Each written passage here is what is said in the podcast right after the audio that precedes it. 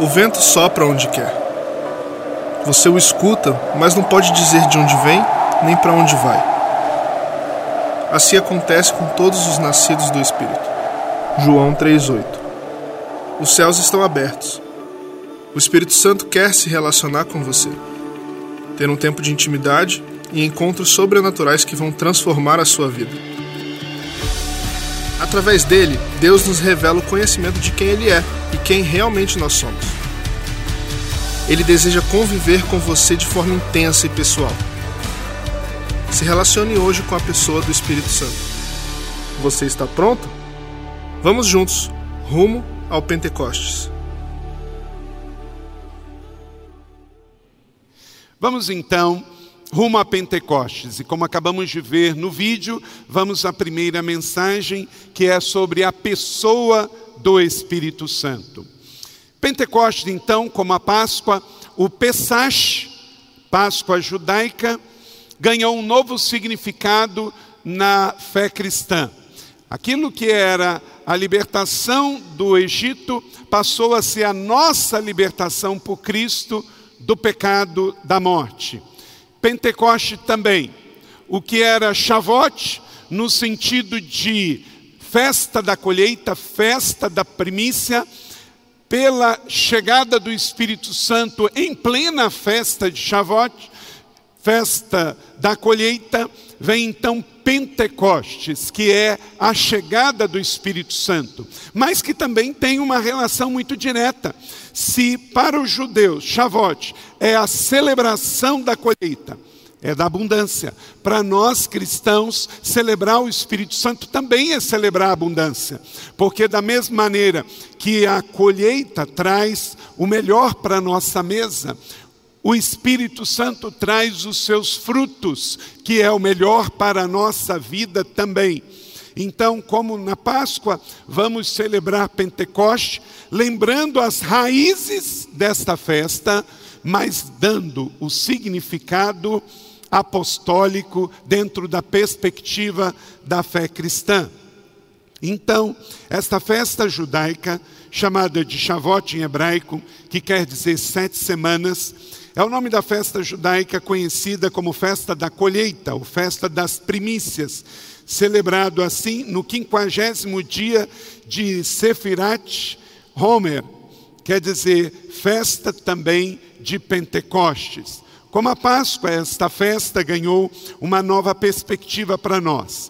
É celebração linda da nossa fé. E como os judeus celebram as suas festas, nós cristãos devemos celebrar também a Páscoa e Pentecostes. E Pentecostes porque acontece 50 dias depois da Páscoa, e por isso a palavra em grego Pentecostes, 50 dias. Essa celebração, então, para nós aponta a chegada do Espírito Santo que chegou sobre os discípulos de Jesus que estavam reunidos em Jerusalém, com os 120 que vieram de toda a região e receberam então o enchimento do Espírito Santo. Pentecoste é celebrado 50 dias depois da Páscoa e ocorre no sétimo dia depois da celebração da ascensão de Jesus. Isso porque ele ficou 40 dias após a sua ressurreição entre nós dando os últimos ensinamentos aos seus discípulos. Por exemplo, Mateus 28 é dado neste período. O enviar, a grande comissão. Depois que Jesus ressurgiu, ele aparece e fala a 120, a 500 e entrega para nós as últimas palavras para o surgimento da igreja e a nossa comissão no mundo. Mas interessante se somar os 40 com somados três dias que ficou na sepultura, são 43 dias. E para os 50 dias se completam na Páscoa até o último dia da grande festa de Pentecoste, sobram sete dias. Foram esses os dias em que os discípulos permaneceram no cenáculo até a descida do Espírito Santo, dando assim então 50 dias. É uma data muito especial. Pentecostes, então, é algo especial que temos que celebrar. Shavuot que comemora também a entrega dos dez mandamentos no Monte Sinai, 50 dias depois do êxodo. Então, tanto na fé judaica quanto na fé cristã, nós nos importamos com os números e os significados proféticos de tudo isso. O problema é que, às vezes, com o passar do tempo, vai perdendo o significado. E por isso precisamos relembrar, celebrando a Páscoa e celebrando Pentecostes, nossas raízes de libertação e de colheita, e também a nossa celebração de Novo Testamento de vida e encher-se do Espírito Santo de Deus. Então, para nós cristãos, Pentecostes celebra a descida do Espírito Santo sobre os apóstolos, sobre os seguidores de Cristo. O sinal que veio foi uma pomba, e este Espírito manifestou, trazendo sobre nós dons, línguas de fogo, como descrito no Novo Testamento. E então temos até hoje esta celebração. E domingo de Pentecostes, que este ano vai cair exatamente no dia 9 do mês de junho, pela tradição também cristã católica, eles chamam de celebração do Divino Espírito Santo. Se você é católico, você já ouviu falar sobre isso. E para nós não pode ser simplesmente uma tradição sem significado. Não, nós cremos que Jesus ressuscitou, celebramos a sua Páscoa. Cremos que ele subiu ao céu.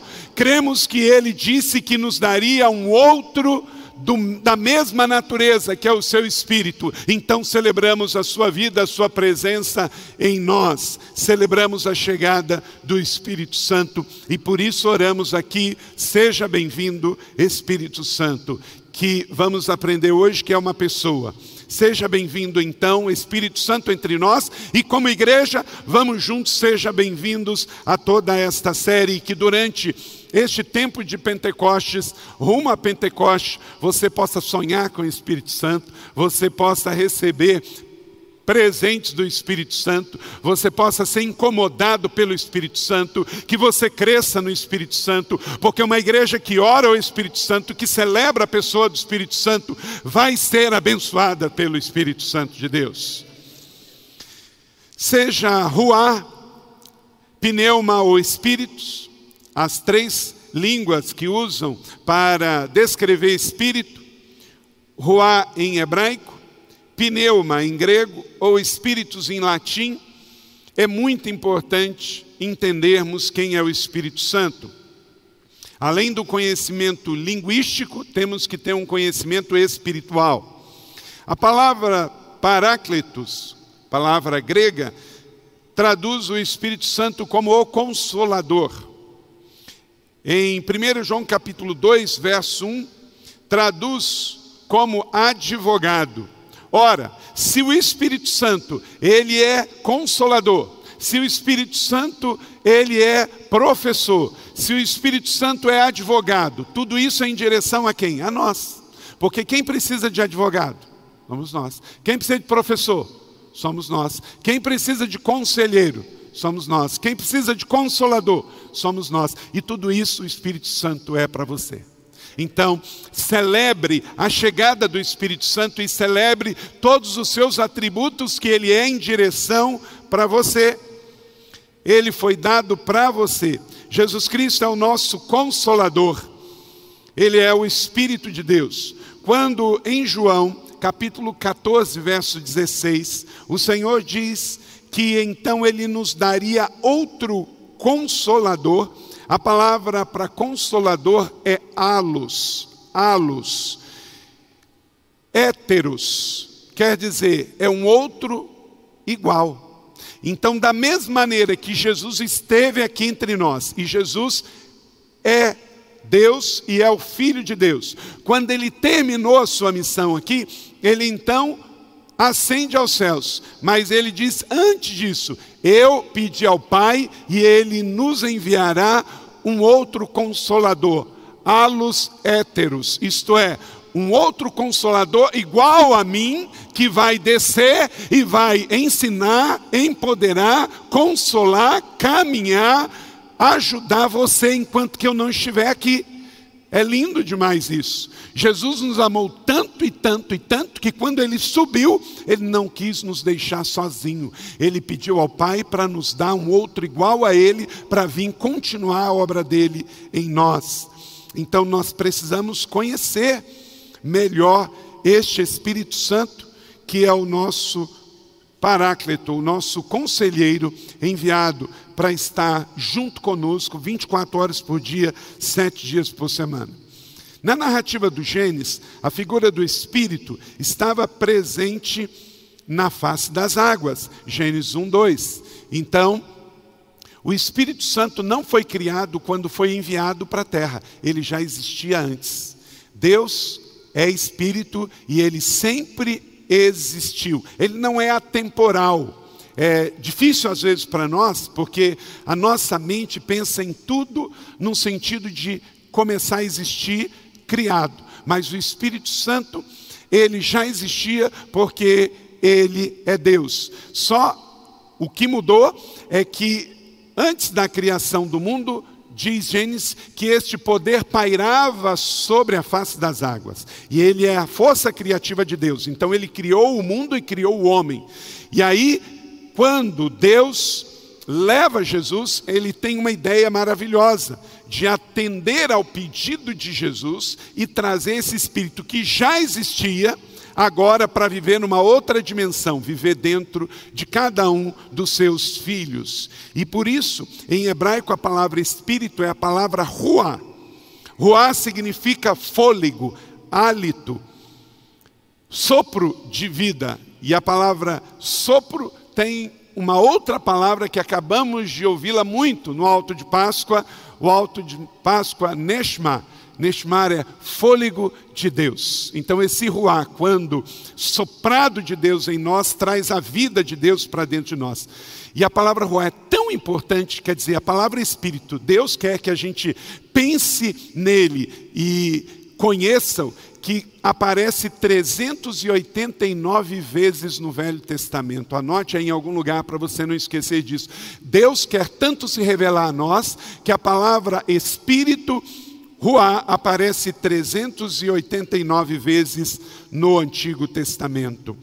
Então, esse Espírito, Deus escolheu que ele fosse Deus vivendo dentro de nós. É muito além de uma questão gramatical, linguística, como eu falei é algo espiritual, o espírito é a força geradora de Deus, é o útero de Deus, por isso que ele pairava sobre as águas, mas é convidado a gerar a vida na terra. E ele então vem como força criativa de Deus e por isso cria a mulher também a partir do homem, e o Espírito Santo faz parte desta criação de Deus. O Espírito de Deus cria tudo e ele é o nosso pneuma. E é muito interessante este fôlego de vida que agora está dentro de nós para continuar gerando vida. Quando você ora no Espírito, você está gerando vida. Quando você jejua no Espírito, você está gerando vida. Quando você vive no Espírito, você está gerando vida para você e para todos que estão perto de você. Por isso que aquele que vive só na carne está gerando morte, porque a carne é fraca, mas o Espírito é forte. Então, quando você gera as coisas no Espírito, você está sendo fortalecido e está fortalecendo. E algo muito interessante é que esse fôlego vital de Deus, ele sopra a espiritualidade em nós, mas ele também traz paternidade. Em João 14, verso 18, a parte A, Jesus diz assim: Não os deixarei órfãos Olha só que coisa linda, gente. Não vos deixarei órfãos. Ele sabia que quando ele fosse para o céu ia ficar um vazio aqui. Por quê? Porque ele nos adotou como seus filhos. E aí, ele indo, ia ficar esse vazio. Então ele diz: Eu estou pedindo ao meu pai que então não vos deixe órfão e traga o espírito dele, para que seja então um espírito de paternidade. Por isso que todas as pessoas que não têm Jesus como Salvador e Senhor, elas ainda não têm o Espírito, então por isso elas se sentem órfãos. Porque para que você não se sinta sozinho neste mundo, para que você não se sinta órfão, você tem que receber o Espírito de paternidade o halos de Deus.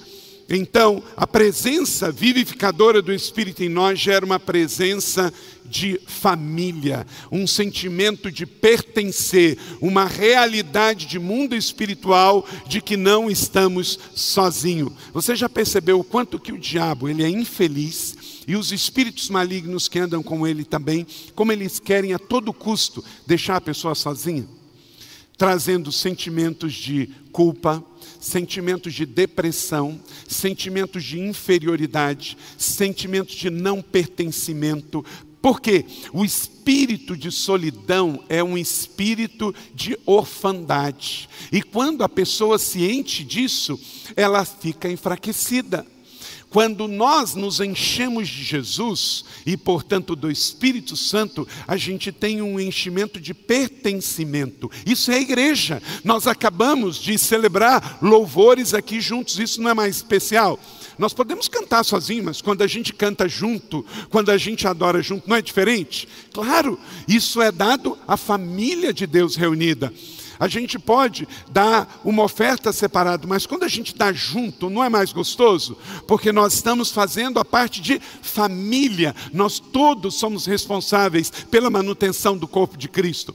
A ceia do Senhor, ele nos fala para celebrarmos juntos, onde está a sua família. Por isso, Jesus não celebra a ceia sozinho, ele celebra a ceia sempre com seus discípulos. É o pertencimento. O diabo quer isolar as suas presas, ele sabe que você fica enfraquecido, por isso nós sempre precisamos estar juntos. Esteja junto com o seu cônjuge, esteja junto com os seus filhos, a sua família biológica, e esteja junto com a sua família espiritual. O inimigo, ele vem para matar, roubar e destruir, assim como um caçador que quer pegar uma caça, ele leva a caça para ficar longe da manada, para que ela fique enfraquecida e assim possa atacar quando nós estamos juntos, juntos somos mais fortes.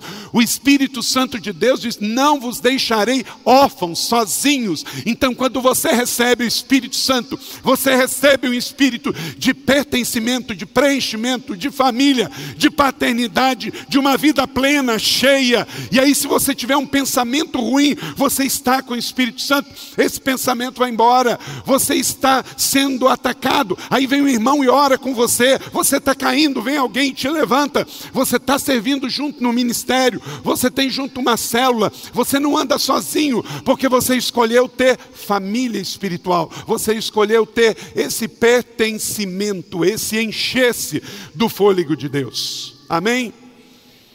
Nessa série, então, que começamos hoje, pela pessoa do Espírito Santo, quero convidar você a voltar nas próximas cinco semanas, aos domingos, e juntos vermos a obra do Espírito Santo semana que vem.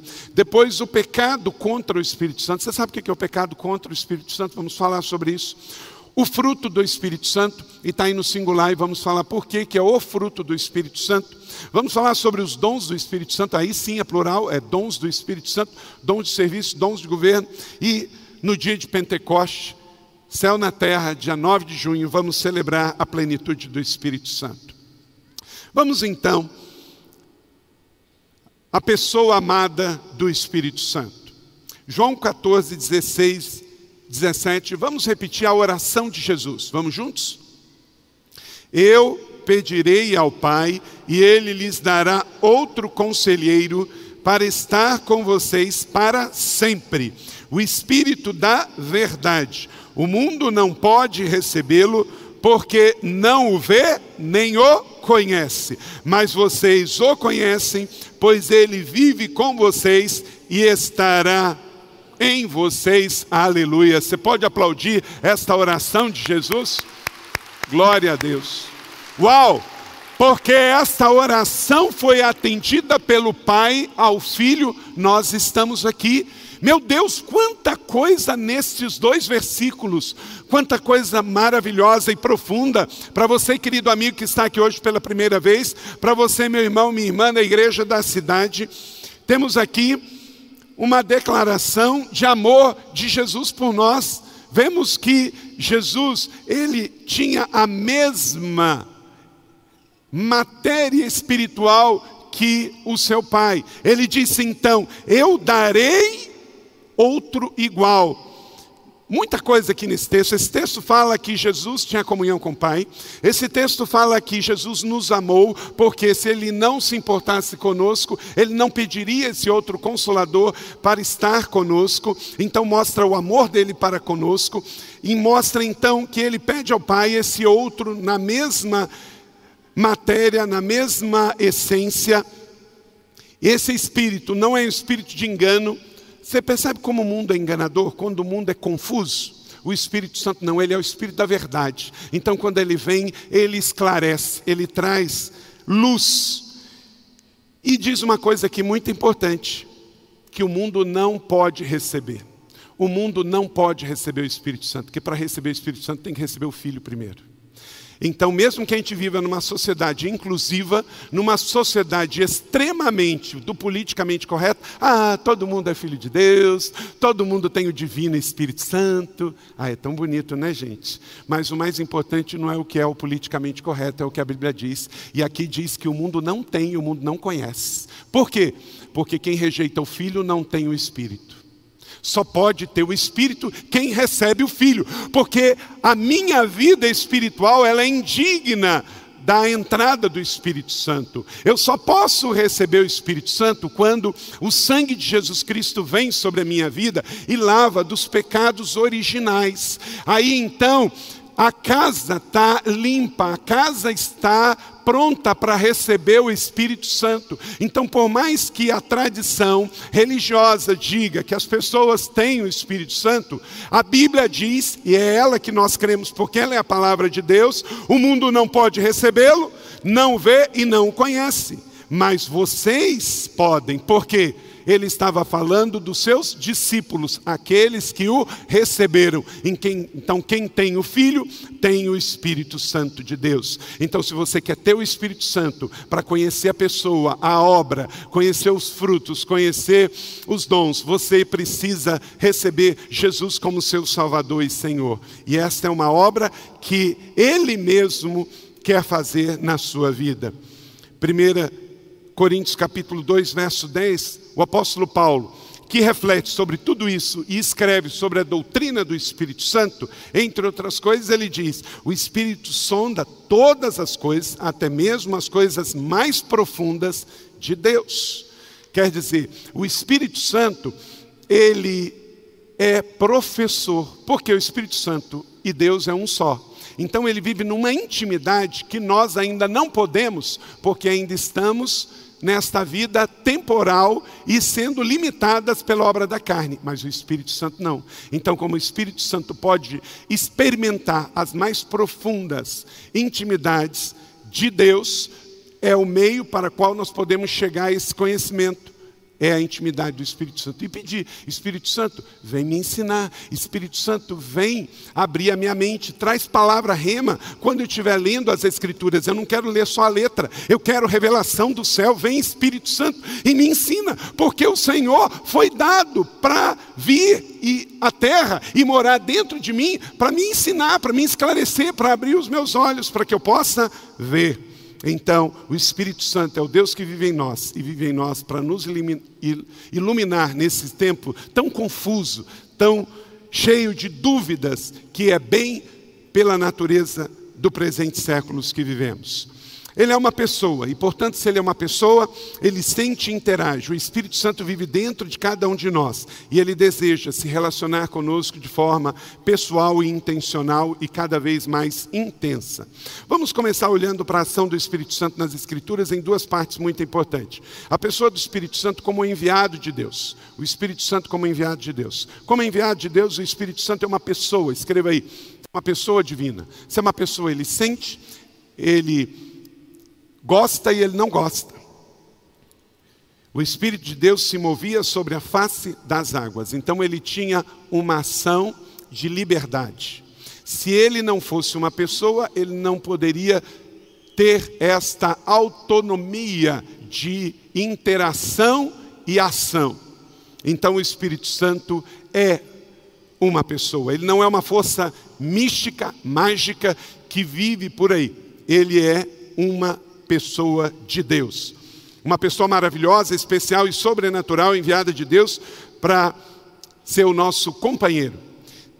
Portanto, se o Espírito Santo é uma pessoa, anota aí, ele pensa em nós. Atos capítulo 15, 28.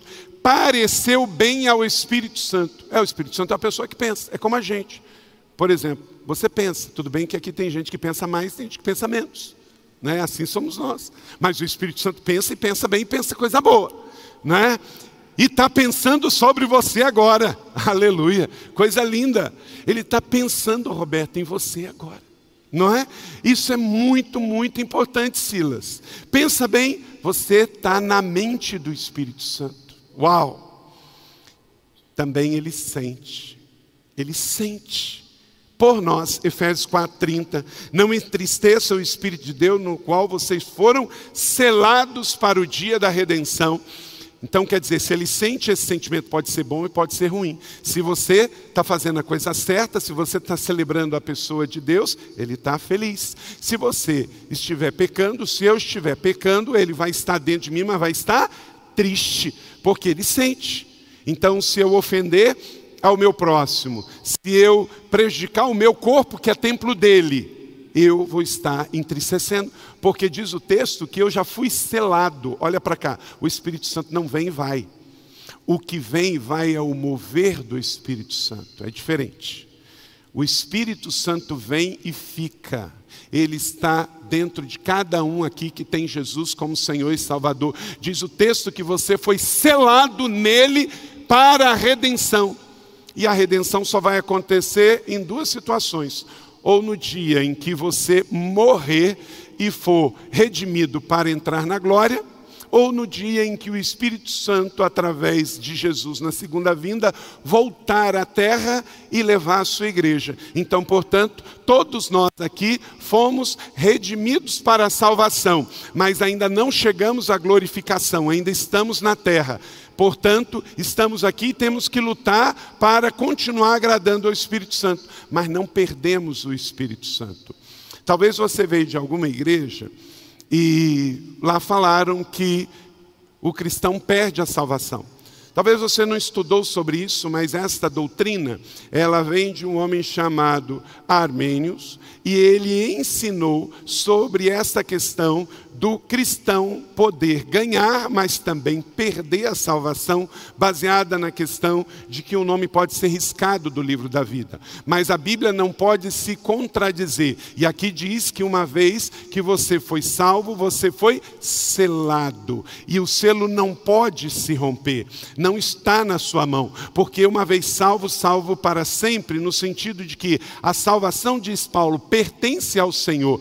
Então pense aqui comigo, não é que você recebe a salvação e a salvação entra dentro de você simplesmente. É maior do que isso. Você entra dentro da salvação. A salvação é um reino, a salvação é um lugar, e quando você aceita Jesus, você é transportado das trevas para a luz. Então você entra dentro da salvação. A salvação é um objeto que você bota no bolso e pode perder ou não perder, levar ou não levar. Não, você foi encontrado, você é salvo, você é levado, você é introduzido na salvação para a glorificação. Por isso que nós não podemos perder. Uma vez nas mãos de Jesus, diz João capítulo 10, que nós estamos salvos e salvos para sempre. Então entenda, tenha segurança na salvação. Agora, o que pode acontecer, que aí é diferente. Nós não perdemos a salvação, mas nós podemos, por entristecer o Espírito Santo, ter consequências do pecado aqui na terra. Óbvio, você é um cristão, você tem o Espírito Santo, aí você pega e violenta uma pessoa o que, que acontece? Você vai ter que pagar por isso, na vida espiritual e também na vida física. Por quê? Porque você transgrediu um mandamento de Jesus e do próprio Espírito Santo. Você deixou que a carne fosse mais forte do que o Espírito. Então isso tem consequência. Não perde a salvação porque você já está dentro dela, mas você tem que pagar na responsabilidade da carne, seja civil, emocional ou espiritual, pelo pecado que você acabou de cometer. Então o Espírito Santo é um enviado de Deus, ele é uma pessoa, ele pensa em você, ele sente por você, se ele está alegre ou se ele está triste, ele vai se manifestar. Então, você viva na segurança da salvação. Deus é soberano e você está na segurança da salvação. Outra coisa importante que ele faz em nossa direção, como enviado de Deus para nós, ele age por nós, ele luta as nossas guerras, ele ora conosco, Ele está conosco. Em 1 Coríntios 12, 11, todas essas coisas, porém, são realizadas pelo mesmo Espírito e único Espírito. Eu pediria a você que, se você tem uma Bíblia impressa, abra e grifa isso aí na sua Bíblia, porque além de para você quando voltar a ler esse texto, relembrar isso, você pode ajudar pessoas que têm uma confusão aqui sobre algo que eu quero falar sobre isso aqui. O mesmo e único Espírito. Note aí, Espírito maiúsculo. Por quê? É Espírito Santo. É Espírito de Deus. E esse é único. Porém, este é único. Mas você vai ouvir falar que tem espíritos por aí.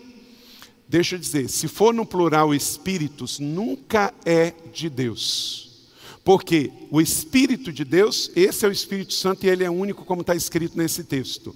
Porém, quando houve a rebelião de Lúcifer, o líder dos anjos, ele levou um terço dos anjos, que, como eram anjos, se tornaram caídos. E aí se tornaram o quê? Demônios. Aí sim são espíritos. Olha para cá. Mesmo que alguém bem intencionado, alguém que queira o melhor para você, convide você para ir se relacionar com espíritos, não vá. Porque com boa vontade você pode ir, estar indo se relacionar com espíritos malignos, espíritos caídos, que são demônios. Porque espírito é um só. A Bíblia fala de anjos. Anjos tem muitos. Sabemos até o nome de alguns: Gabriel, Miguel, mas espírito é um só. Então, se tem operação de espíritos pela terra, e tem, eles não são espíritos de Deus, porque o Espírito de Deus diz o texto, e eu quero que você leia comigo mais uma vez, 1 Coríntios 12, 11, igreja. Todas essas coisas, porém, são realizadas pelo mesmo e único Espírito. Então, grifa isso aí Todos os sinais, maravilhas, dons são dados pelo mesmo e único Espírito Santo de Deus. E Ele é quem distribui individualmente como Ele quer. Demônios que são espíritos não podem dar nada. Tudo o que eles aparentemente podem dar é mentira, porque eles vivem na mentira. Então, são pais da mentira e se dão amanhã vão cobrar juro e vão também levar à ruína aqueles que se deixaram enganar. O Espírito Santo, ele é um somente, ele pairava sobre as águas, agora ele age sobre todos nós, e o que nós experimentamos, mais forte ou menos forte, é o mover através da sua presença. Não é? Isso sim, ele veio e veio para ficar, por isso estamos aqui. Mas a manifestação dele pode ser sentida ou não pela intensidade da sua ação em nós. O Espírito Santo, uma outra verdade, o Espírito Santo é Deus. O Espírito Santo é Deus. Muitas obras divinas são atribuídas a três pessoas da Trindade, fato porque Deus é criador, Deus é filho e Deus também é espírito. Enquanto o Pai e o Filho são reconhecidos na obra, Atos 4, 24 e João 3, o Espírito Santo nunca fica excluído, ele está sempre incluído. Em Jó capítulo 26, 13, ele foi ativo na criação do universo, o Espírito Santo já estava lá. Com o sopro dos céus ficaram limpos, com o sopro do Espírito. Ele foi ativo na criação do homem, Jó 33, 4. O Espírito de Deus me fez, o sopro do Todo-Poderoso me dá vida. Então aqui aparece a palavra ruá e a palavra neshma. O ruá de Deus, o Espírito Santo de Deus, me fez. E o neshma de Deus me soprou vida, movimento. E interessante que esses dois textos vêm no livro de Jó. Você sabe por quê? porque Jó é o livro mais antigo da Bíblia. E ele foi escrito no contexto de um pré Israel, muito antes da questão do Egito e de Moisés. E a região, até a arqueologia fala isso, mais antiga de Israel é a região do Mar Morto. E Sodoma e Gomorra ali existiram. E a, a história de Jó é o primeiro livro escrito na ordem didática do Velho Testamento, aparece para nós a lei de Moisés, que faz todo sentido também. Temos que entender a história da criação e a história da lei da aliança. Então, por isso vem primeiro. Mas Jó é o livro mais antigo. E ele não poderia deixar de falar da presença e da pessoa e do movimento do Espírito Santo na obra da criação. Ele está ativo na preservação da natureza. Salmo 104, 29 e 30. Olha que coisa interessante, gente. Quando escondes o rosto, entra em pânico. Quando se retira o fôlego, morre e volta ao pó. Quando sopras o teu fôlego, eles são criados e renovas a face da terra. Uau! Gente, sem o Espírito Santo não tem vida. O que é a morte? É a ausência do Neshma, é a ausência do sopro de Deus. Então, para ter vida houve o sopro, e a morte é a retirada desse fôlego, e aí acaba. Isso serve para nós humanos, que é a obra-prima da criação, mas olha para cá, ele renova tudo. O Espírito Santo é tão importante na vida na terra para nós, que ele é o que continua gerando vida e soprando e renovando. Nós vemos no mundo, gente, que o pecado, inclusive, poluiu o mundo. O pecado poluiu o ar, poluiu a água, poluiu o meio ambiente. E para nós, nós cremos numa ação criativa e renovadora de Deus, inclusive fazendo o mundo ser habitável mesmo nos dias de hoje, com tanta e tanta poluição. Para nós, não é uma coisa automática. Quando Deus está trabalhando com o seu Espírito em nós, Ele está renovando o ar para nós, Ele está trazendo água saudável do centro da terra para nós. Gente, se fosse numa coisa só natural do homem, nós já estaríamos mortos aqui com toda essa água contaminada, porque a água, ela é reutilizável. Então, há uma força criadora e regeneradora que está escrito nesse texto, que nós cremos que o Espírito Santo trabalha para nós durante todo o tempo, para nos dar o dom da vida. E é impressionante como que vai se aproximando a volta de Jesus, como que a terra cada vez mais está mais doente, não está? Nós estamos vendo isso.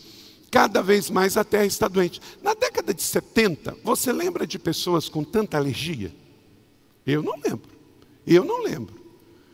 Gente, eu morava no interior, o povo tomava leite de vaca e leite de cabra em natura e estava tudo muito bem e a gente seguia a vida. Hoje em dia, gente, olha, eu fiquei abismado com o resultado da pergunta que eu vou fazer agora aqui no culto de hoje de manhã. Não foi, pastor Andrei? Foi um negócio impressionante, né, pastor Ian? Impressionante. Quantos aqui conhecem alguém que tem alergia severa à lactose? Levanta a mão. Olha só, olha só para você ver. Gente, eu, tem pessoas, vou falar aqui da nossa igreja. Tem pessoas na nossa igreja que não comem nenhum tipo de grãos, nenhum tipo de noz, não come. Se comer alguma dessas nozes, tem, se comer amendoim, se comer é, amêndoa, passa mal tem irmãos aqui na igreja que tem uma alergia tremenda a gengilim. Gengilim. Tem gente aqui na igreja que tem alergia a chocolate, não pode nem ver o cheiro, já empola todo. Gente, o que, que é isso? Tem muita coisa hoje que parece, mas não é. Há um uso indiscriminado de transgêneros nos alimentos. Para quê? Para produzir mais. Hoje eu estava lendo uma terra na Bahia segundo a reportagem, que era usada no passado trocado por preço de cigarro. Hoje está produzindo a rodo soja. Tudo bem, botaram água lá, mas não é só água, não. A nossa soja não é mais natural. O nosso leite não é mais natural. Agora, com isso, eu vou ficar com fobia? Eu não vou mais. Mais do que nunca, eu tenho que orar antes de comer. Né? E você que não ora antes de comer, não, para você ver. A doença muitas vezes entra pela boca. Então já ora, já consagra e já repreende. Amém? Mas eu não tenho dúvida, queridos, se ainda estamos respirando na terra, é porque há uma força amorosa de Deus, geradora de Deus, que diz o texto aqui, que renova a vida. Que no Salmo 104, 29 e 30, quando sopras o teu fôlego, são criados e renovas a face da terra. Deus renova com o sopro do seu ruá a vida na terra, Ele renova a água, Ele renova os oceanos, Ele renova o ar, Ele renova o solo. Gente, se não fosse assim, quando caísse aquela chuva lá na China, um dos países mais poluentes do mundo e poluídos, ia cair ácido do céu. Por mais que as chuvas tenham estado com o seu pH bem mais ácido do passado, mas ainda não está queimando ninguém na terra. E eu vejo isso como uma graça do amor de Deus por nós. Enquanto Deus nos tem na terra, Ele enviou para nós o seu conselheiro, o seu professor, o seu empoderador. Por isso o Espírito Santo está em nós e está atuando entre nós. Então ame a pessoa do Espírito Santo, Valorize a pessoa do Espírito Santo, porque ele sopra, cria e renova tudo para nós na terra todos os dias. Amém?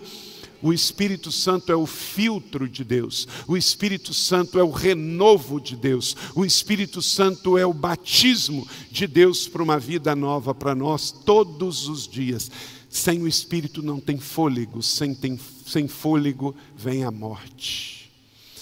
E por último, o Espírito Santo se importa com você. O Espírito Santo, ele não só é Deus, um Deus que vive em nós, que age em nós, mas um Deus que se importa 24 horas por dia, 7 dias por semana. O que, que ele faz, igreja? Ele ensina você, João 14, 26. Mas o conselheiro, o Espírito Santo que o Pai enviará em seu nome, lhes ensinará o que, igreja? Algumas coisas tudo. Olha, no original grego, todas significa, sabe o quê? Todas. Então, se ele diz todas e não bota exceção, você pode pedir ao Espírito Santo que possa te ensinar uma matéria na escola. Você pode pedir ao Espírito Santo que te ensine a mudar o seu temperamento, mudar os seus hábitos, mudar o seu conhecimento. Vem Espírito Santo e me ensina, abre a minha mente. Eu quero conhecer algo além, eu quero ver algo além, porque Ele veio para a terra para te ensinar todas as coisas. Não deixe o Espírito Santo de fora de algo que Deus o colocou dentro.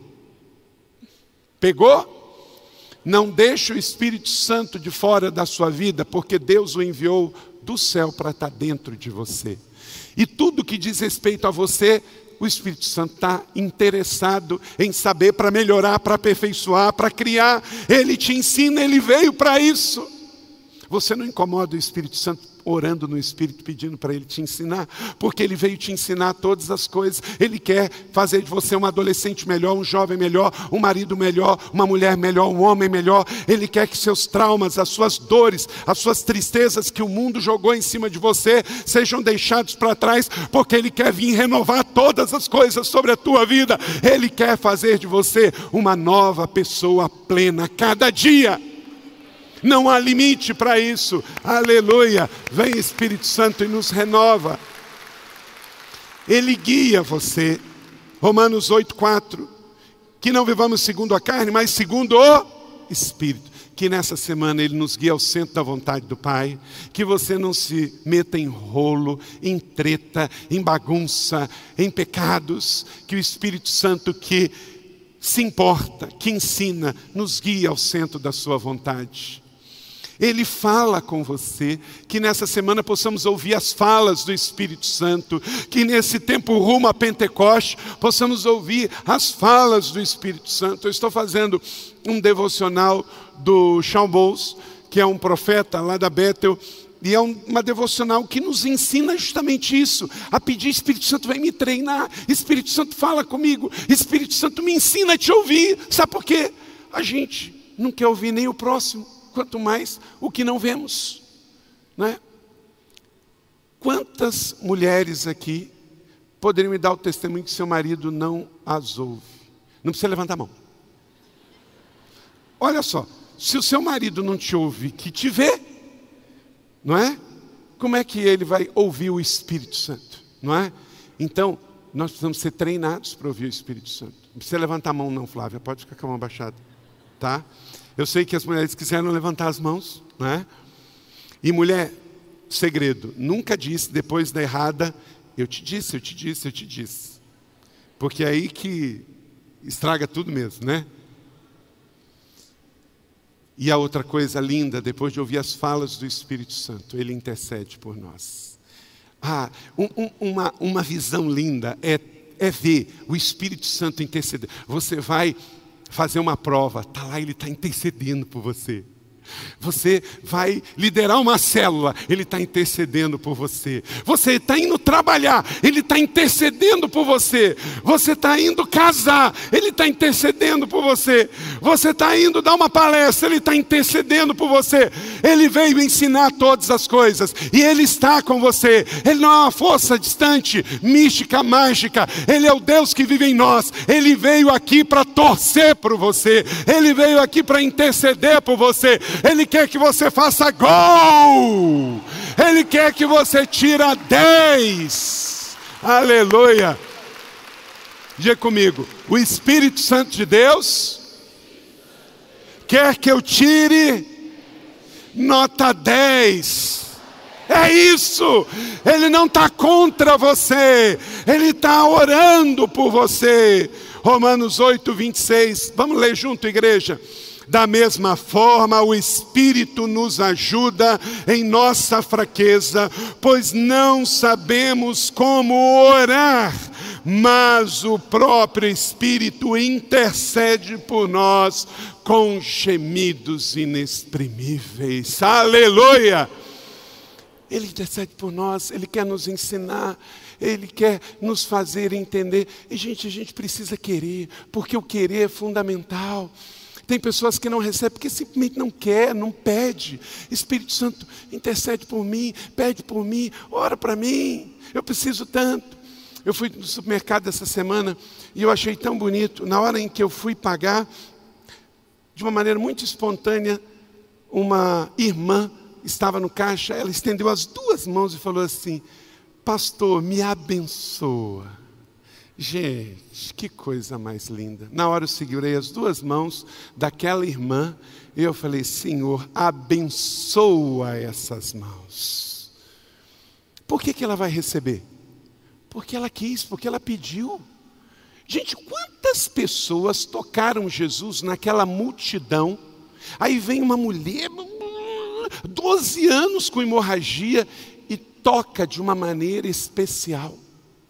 Gente, é a maneira da nossa atitude que faz diferença. Às vezes, uma coisa que é para ficar de pé, a gente fica sentado. Às vezes, uma coisa que é para fazer sete vezes, a gente faz seis. Às vezes, é uma coisa que é para entender, para ligar uma chave, para liberar algo no mundo espiritual. A gente está pensando em outra coisa. A gente está sintonizado em outro lugar. São 50 dias, é Pentecostes, é o mover de Deus. Já foi dado a direção de como ativar os céus. Então, quem tem ouvidos, ouça e se dirija em direção a isso. Dê um passo em direção ao Senhor e o Senhor vai dar a vida em direção a você. Eu não tenho dúvida que aquela mulher foi abençoada ali naquele supermercado por uma atitude de fé. Não porque eu tenho algo, mas porque o Espírito Santo que vive dentro de mim tem algo, e ele foi ativado para quando um filho seu pede a bênção, algo especial acontece na vida dele. Quando alguém, de uma maneira especial, toca com fé, e assim é, gente, nas nossas orações. Quando a gente com fé invade o céu e toca no coração de Deus, porque Deus não faz acepção de pessoas, mas faz acepção de atitudes, porque os seus olhos estão voltados em toda a terra e Ele está procurando adoradores que o adorem em espírito e em verdade. O que, que Ele está dizendo? Tem gente que adora, mas adora na carne, mas quem adora em espírito e em verdade toca ao céu de uma maneira diferente. Se toca ao céu de maneira diferente, vai acontecer. Jesus não curou todo mundo do seu tempo, mas todo mundo que tocou nele, Ele curou. Então depende da nossa iniciativa, da nossa atitude, que nós sejamos ativos e proativos em querer e buscar e celebrar a presença do Espírito Santo de Deus. Amém? Recebe essa boa palavra da fé, que ela seja sobre as nossas vidas em toda a sua plenitude.